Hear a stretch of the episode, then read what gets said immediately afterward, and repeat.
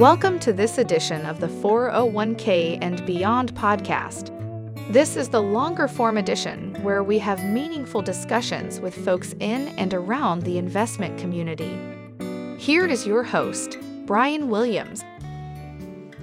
All right, on this episode, we have Robin Wigglesworth. We're very happy that he was able to take some time away from his paternity leave, which is so important. Uh, but his, his young one has stepped out of the house with the uh, with the aid of his mother, so that's a good thing. Uh, he is home today with a, with a couple other kids that he is he's watching. So we're really happy we're able to pull him away from all of that to join us. So welcome, Robin. No, thanks for having me. So we're really excited about this book that's coming out um, in early October. Uh, going to be out here in a couple weeks. So it's it's Trillions: How a Band of Wall Street Renegades Invented the Index Fund and Changed Finance Forever. So so really, the uh, the excitement for this book came from you writing an article a couple years ago. So the article was titled "The Passive Attack: The Story of a Wall Street Revolution." And I, I think this is an important topic. You know, we'll probably get into some more advanced things later on. But you know, if if I'm the 25 year old and I'm just starting to put money away in my 401k or my Roth or whatever it might be, how has this changed so much of, of how I'm going to invest for the next 40 years, putting away that $25 a week. How does this affect me and, and why should I care, Robin? Well, it affects everybody. Uh, that's why I just think this is such a, a fantastic story and, and still underappreciated. Because even if you're not saving in an index fund, the pressure that these cheap funds have brought on investment costs in general has saved people around the world hundreds and hundreds of billions of dollars. So I've seen people calculate just the direct savings if you'd invested in an index fund versus an active fund over the past 30 years in the US is around $350 billion. That's money that's saved directly. But even so, the cost of an average mutual fund, an active mutual fund, you know, whether a Fidelity or American funds, they've also all fallen thanks to the competitive pressures that they've brought on fees. So we all are reaping the benefits of the indexing revolution, whether we know it or not. Yeah, and we we tell this story a lot, and it gets a lot of, as we talked about before, a lot of play on some of these fire fire websites or Facebook groups, and and a lot of times the story begins with Jack Bogle, right? And he's he did so much for the indexing community, but it almost sort of picks up the mid 70s as if it just kind of snapped into existence and was an overnight success. But reading through your your article and and your book, really it starts quite a bit before that, right? Yeah, that's right. I mean, that's what I I knew some of the earlier history, but the fun part for me of writing the book was also really understanding the, the, the intellectual lineage and how far it stretches back.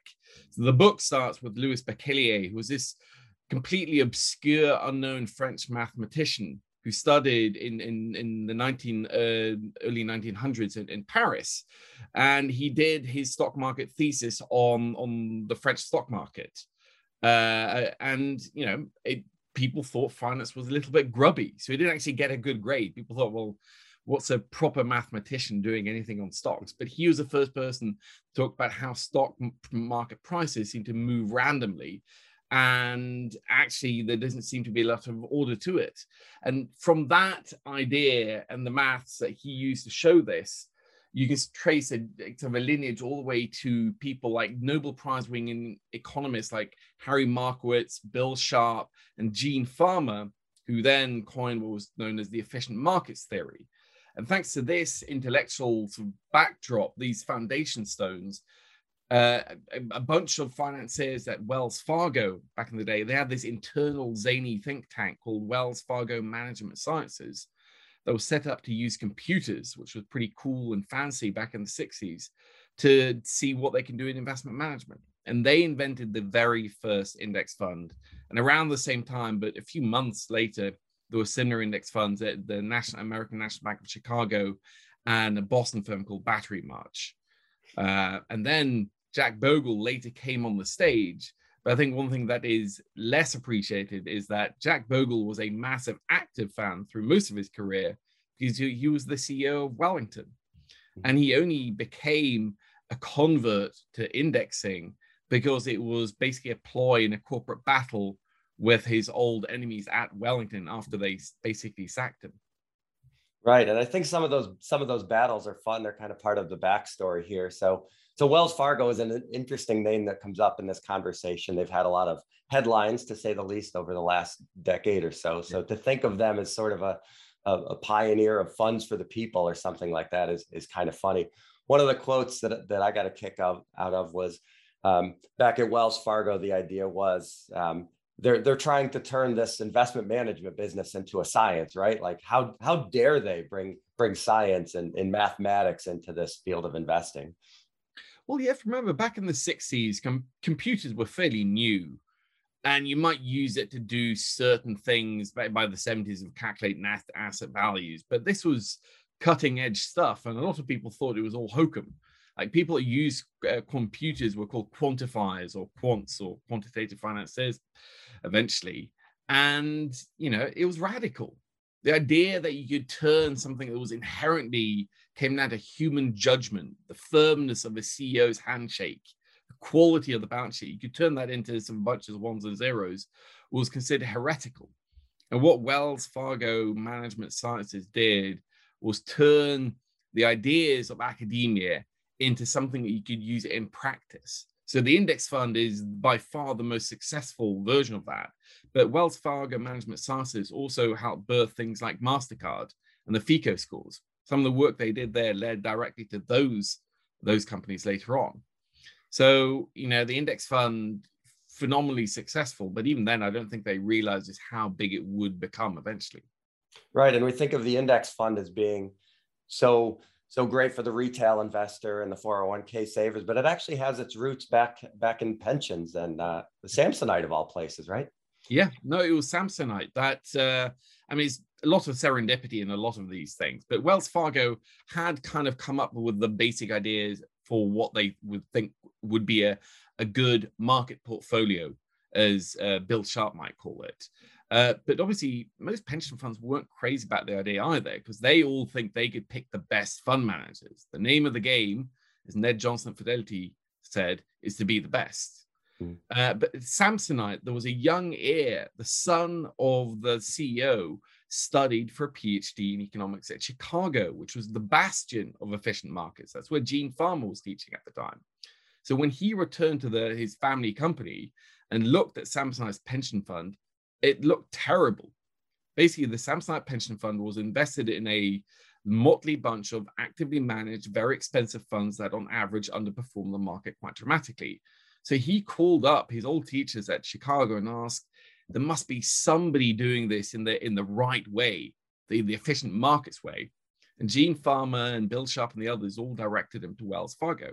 And suddenly you have this marriage of somebody who had money and wanted to do something in, innovative with it and with the ideas. And together that became the Samsonite account, which was the first index fund, even though it wasn't technically a fund. It was a basically a separately managed account on behalf of Wells Fargo and with Samsonite money. And then later they basically smushed it together with some Wells Fargo pension fund money and got buy-in from big pension funds like the AT&T Baby Bells so AT&T was split into all these regional uh, telephone companies, each with their own pension funds, and they done started doing the work in the 70s as well, and realized that like between all the baby bells, as, they were called, they own pretty much one of the biggest chunks of the US stock market. And all their active managers that were investing in separately all basically trading shares among each other. So they were paying fund managers a lot of money at the time to do this and incurring the trading costs. So they realized that the best way for them would be um, basically just to go indexing uh, and go to Wells Fargo or American National Bank of Chicago. So the genesis was the Samsonite account, but the so the prime mover that really turned this into a phenomenon, I'd say, were the the AT and T baby bells, as they were called, the AT and T pension fund system. How quickly did that spread through the, the pension industry, or was that sort of a, or did you have some that were kind of late adopters there? I mean, it still hasn't moved maybe as much as it should globally, and not even in the US. In the 70s, it was a big theme because in the 70s, you also had this big, massive bear market. In inflation adjusted terms, the worst since the Great Depression. And that really showed that a lot of fund managers were, you know, swimming without trunks, uh, as the cliche goes. And that forced lots of pension fund managers who also started collating the data. And fundamentally, people for a long time just didn't know how well the market did. You might know what it did on a single day, but indices were pretty cumbersome, they were slow. You don't have historical data for the stock market. And that all started coming in the 60s and 70s. Mm-hmm. So by the end of the 70s, we're talking quite a few billion dollars but still it was still a tiny part of the overall investment management industry and the pension fund industry as a whole and people still thought that indexing and index fund investing might be a bit of a fad by then. It's not really until the 90s that things really started exploding. Right and when jack bogle started his fund it was by no means an overnight success right? No it was uh, it's famously called bogle's folly. Because it was a complete dud. It was a disaster. I mean, they kind of knew it would be tough but you know, at least pension fund trustees and chief investment officers at big pension plans vaguely knew the academic data. They might not always agree with it, but at least they they read the papers that came from Bill Sharpe and, and Gene Fama and the others, or some of them did at least. But in the retail world, this just didn't exist. You don't want to get. I remember the, the famous quote was actually Ned Johnson again. I think it was him, but um, somebody said like, "Who wants to be operated on by a mediocre surgeon?" Who wants to have a mediocre solicitor? Who wants to have a mediocre meal? You know, you always want the best.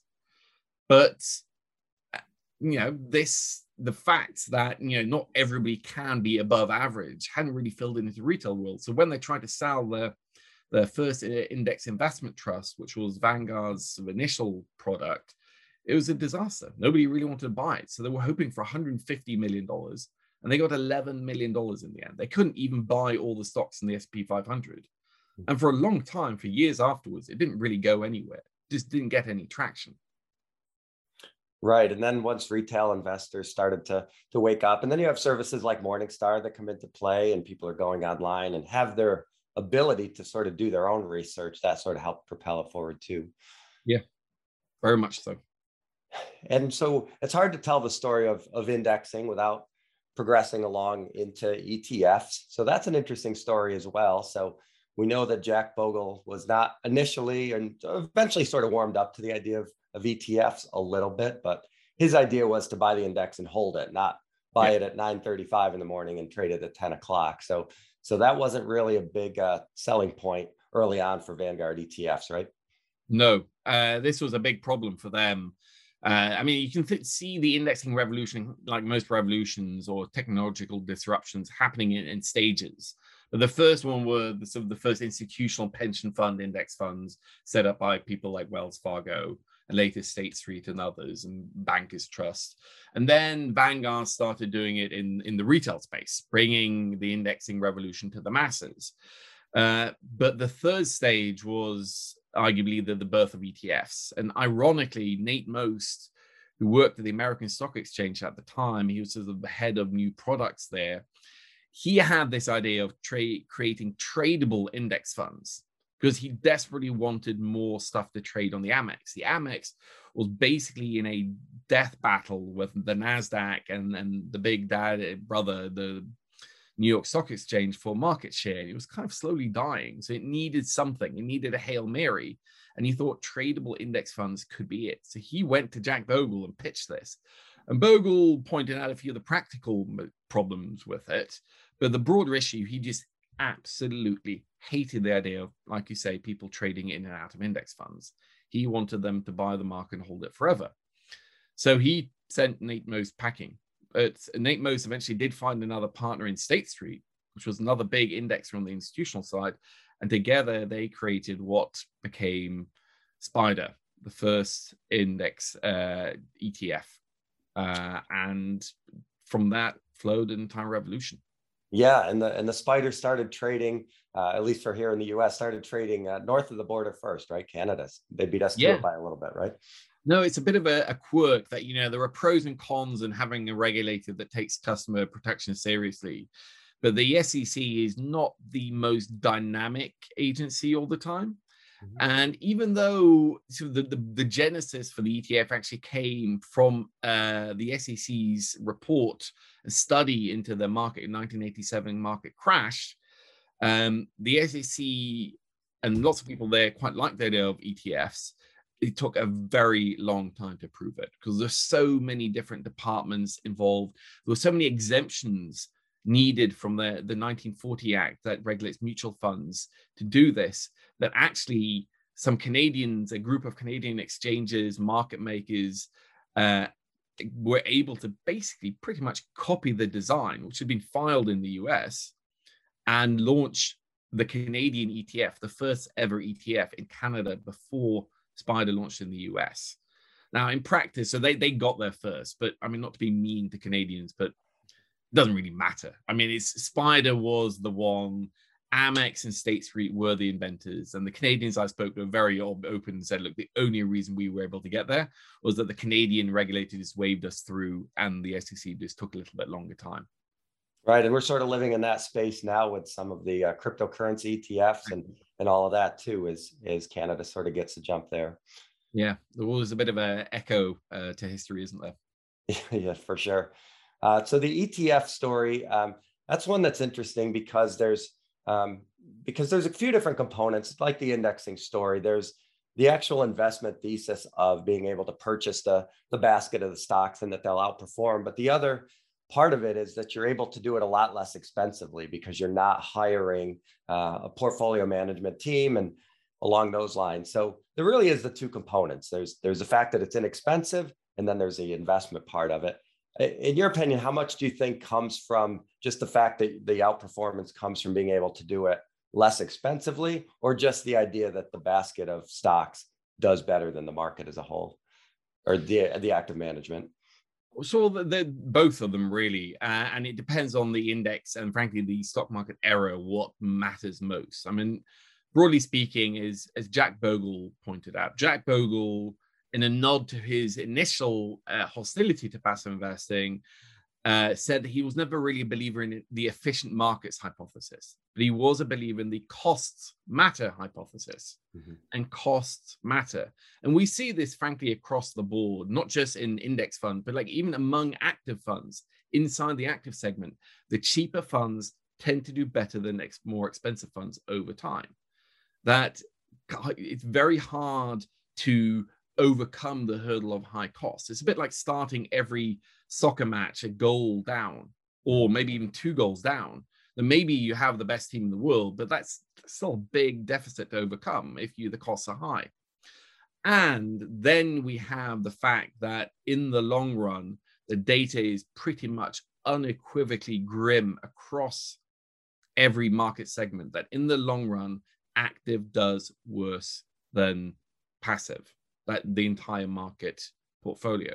There are many reasons for that. That kind of end up being quite kind of nerdy and goes into issues like the economists like to call skew, basically the skew of distribution, the remarkable phenomenon that basically like 97% of the all stocks have ever been listed in the US have basically done worse or as good as T-bills that only 3% of all stocks listed in the US over the past 100 years account for all the stock market gains over that period.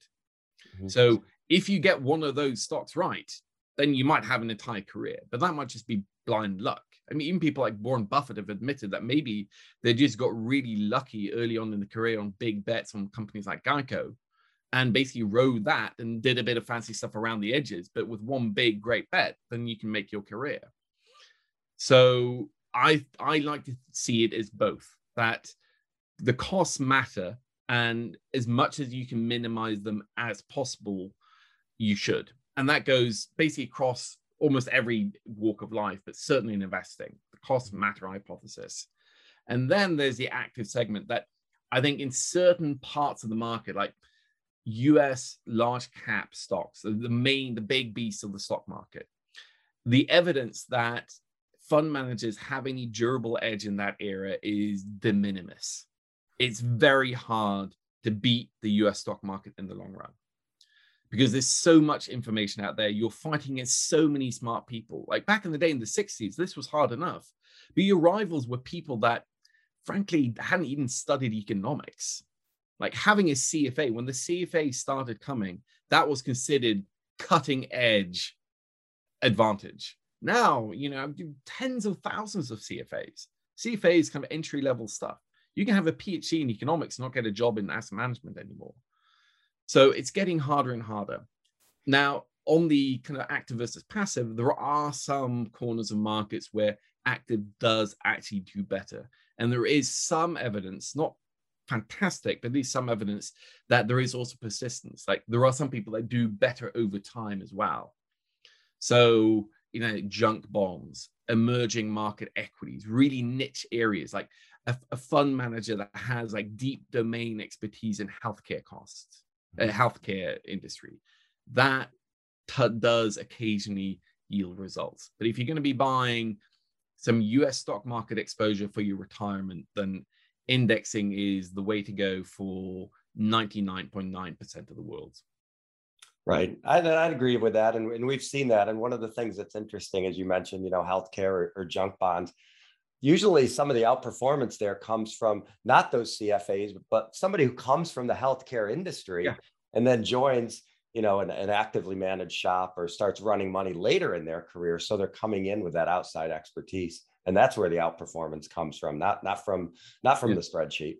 Yeah, no, I mean you kind of I mean, it's one of those. Buffett once did this fantastic uh, mental experiment back in the I think 80s times where he talked about uh, coin flipping. Basically said, look, imagine like 200 million Americans all started flipping coin, betting a dollar on each flip. You know, statistically, thousands of people are going to get 10 heads in a row.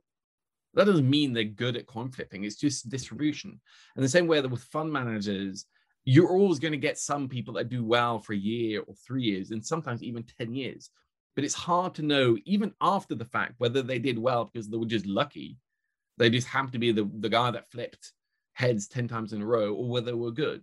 But yes if you can find somebody with plausible domain expertise let's say a former doctor turned fund manager or a technologist or computer scientist that actually understands cloud computing for example you know, those are areas i think you can have at least plausible edge so I think that's what you need to look for. Like, why does this person, that why does he or she actually have an edge to be able to do that? Most of the time when I've looked, I've found very little reason why this person should do so much better than anybody else.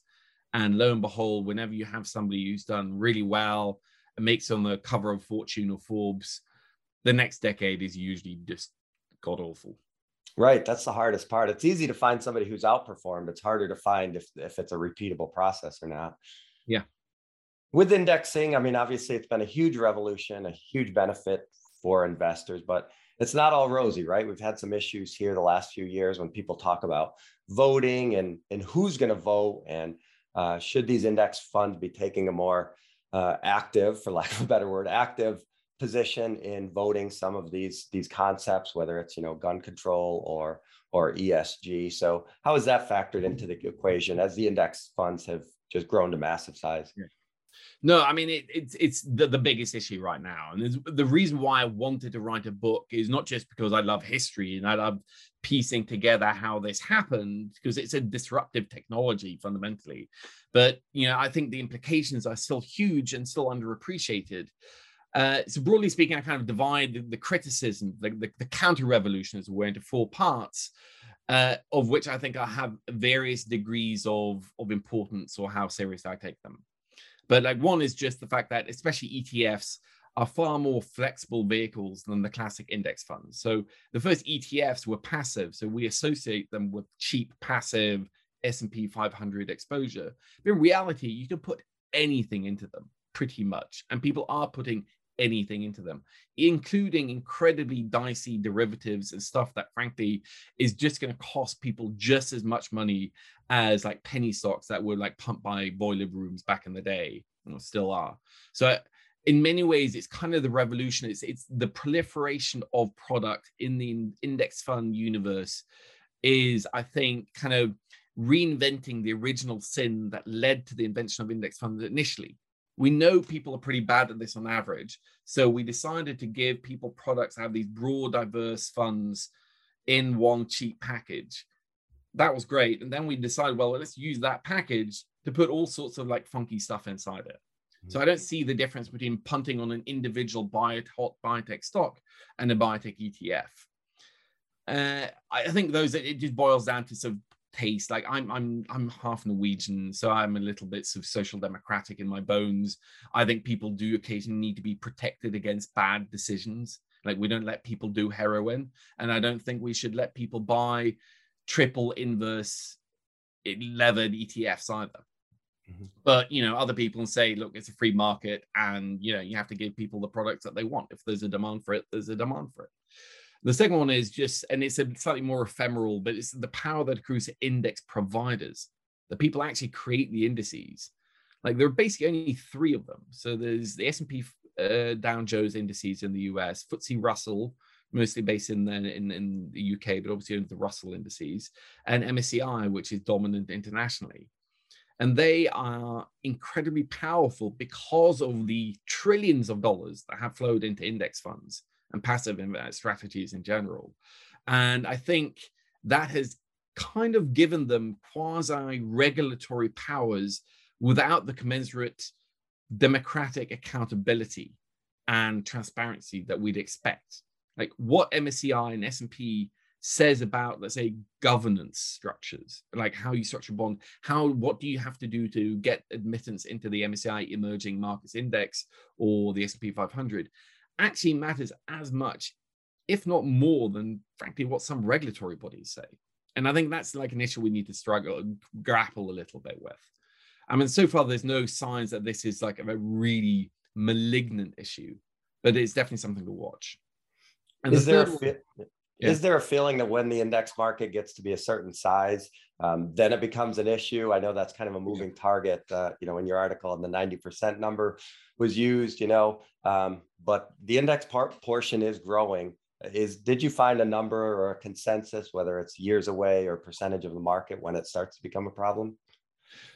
Yes and no. I mean, so this goes into the third issue. To what extent is the, the rise of indexing affecting markets or distorting markets or manipulating markets? Like these are really emotive terms, but like at what point does indexing become too big? Because like fundamentally and unambiguously, index fund investors are freeloaders of the work done by active managers in setting prices or trying to set prices. They might not be really good at it all the time, but broadly speaking, that is a service they provide to financial markets that index funds freeload off. Uh, I think at at its center, this is an overdone concern, and that whether it's 80, 90%, I mean, who knows? Like, imagine like a housing market. On any given house, if you're selling your house, do you have like a million people bidding and selling for that house? No. It doesn't mean that the property market is fundamentally broken. I mean, it might not be work, it might not be as efficient as we'd like. But broadly speaking, vast amounts of goods and services in our economy at any given time do not have even thousands of participants pricing that constantly. Do we need that in stocks? Well, we probably don't need millions of people, but we probably need thousands. I don't know. But right now, I know that there are more hedge fund managers, more private equity investors, there are more index funds, and more active mutual funds than ever before.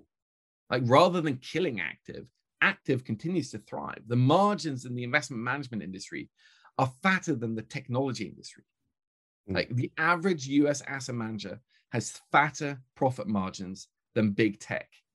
So, as much as they complain about the pressure brought on them, I have exceptionally little sympathy for somebody who's still making margins of 30, 40, 50%.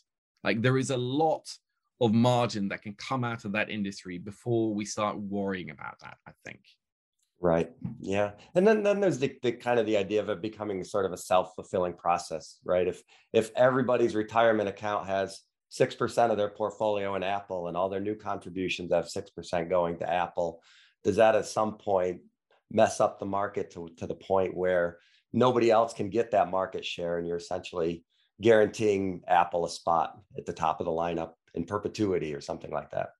Yeah, I mean, this is this is the the, the theory that there's an embedded momentum effect, and you can kind of see it in that, like for example, every dollar that today goes into an S and P 500 index fund, twenty cents of that dollar goes into basically big tech now, mm-hmm. and you know, I, I, what is it like 10 cents of it goes into the top five companies. Yeah. And not so long ago, that would have been radically different. But fundamentally, it's only every new dollar. And so far, like Apple has gone up and down. Like if you turn the clock back to before the financial crisis, ExxonMobil was the biggest company in the world. I mean, Goldman Sachs, Morgan Stanley, the financial institutions were huge. So, eh, are there any signs that they're being unduly pushed up? I'm not so sure. I think the big technology companies and the big companies in general are the biggest, not because of index fund flows, but because they're just way more profitable. I mean, these companies are insanely profitable and have, short of very aggressive government antitrust action, very little way to be competed out. I mean, there are these natural monopolies, or at least oligopolies, when it comes to modern companies because of the network effect. So I, I struggle to see how index funds do this. Also, partially because um, people forget, but for decades, I mean, for centuries, a lot of active funds were closet indexes. Mm-hmm. They just bought the market and got paid one, 2% a year to do that. So now the money's migrated from the closet indexes to actual indexes at a lower price. But does that fundamentally change how companies are priced? I don't see any evidence of that. I still active price formation on a microsecond basis all the time in markets. Like I definitely think index funds are having an impact, but whether it's this pernicious or pervasive force that some critics see, I, I struggle to, to see that at least yet. Hmm. So what's next? We've had uh, originally you had ETFs being based on indexes. Now we're having indexes being created based on an ETF, right? So some quant back tests a certain strategy, and we create the index and we create the ETF. Um, where do the people that you spoke with see the industry going for better and worse? That's a great question, and it's something mm-hmm. I, I spend a lot of my day job at the Financial Times thinking about as well. Uh, broadly speaking, I think the the whole line between active and passive has always been pretty blurry. Mm. Because like even if you buy an S&P 500 index fund, that's an active choice. Like, and somebody actively chose what 500 companies are in that. It's a largely quantitative, but not entirely quantitative uh, decision. So there's always a bit of discretion. And then, especially with the proliferation of, of smart beta or factor ETFs and index funds, there are many twists you can do and reverse market cap weighting, GDP weighting, sales weighting. There are many things. So I think, broadly speaking, the line between active and passive has always been blurry and is going to get increasingly blurred out or just disappear in the coming decade or 2 mm-hmm especially because of the rise of direct indexing, which a lot of people think is sort of indexing 3.0. So if index funds were the, the index mutual funds and institutional funds was the first variant of the revolution, ETFs were the second, direct indexing, which is basically gives you, the consumer, the power to construct an index according to your desires and your personal beliefs or, or, or thoughts uh, that is the next level. And that obviously feeds into the blowing of active versus passive, because if you're kind of sitting there choosing a default S&P 500 and just opt clicking out certain companies or sectors that you don't like, then it's an active decision as well. A lot of people think this is going to become huge. I definitely think it's going to become big. I don't think it's going to fundamentally change the broader trajectory of money flowing into plain vanilla cheap index funds which are becoming, I mean, you can buy them for free now, like zero cost. Right. And I think that is going to become increasingly in, in the next decade, a Vanguard 500 fund is going to be free. Mm-hmm. Um, direct indexing, look, it, it's cool, and a lot of people will like to kind of tweak out certain things, like simple, obvious things, like if I work at Facebook, do I want Facebook stock in my index fund? Well, if I get sacked, then uh, it might be because Facebook is doing badly. So you're kind of doubling up your economic exposure to one company.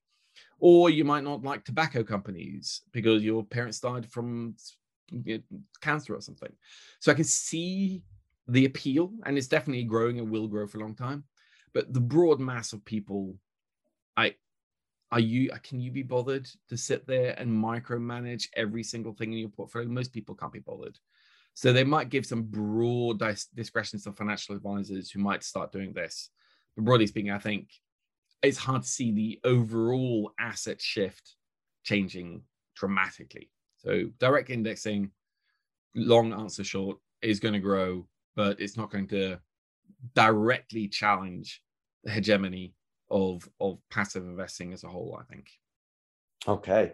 So the book is Trillions How Band of Wall Street Renegades Invented the Index Fund and Changed Finance Forever.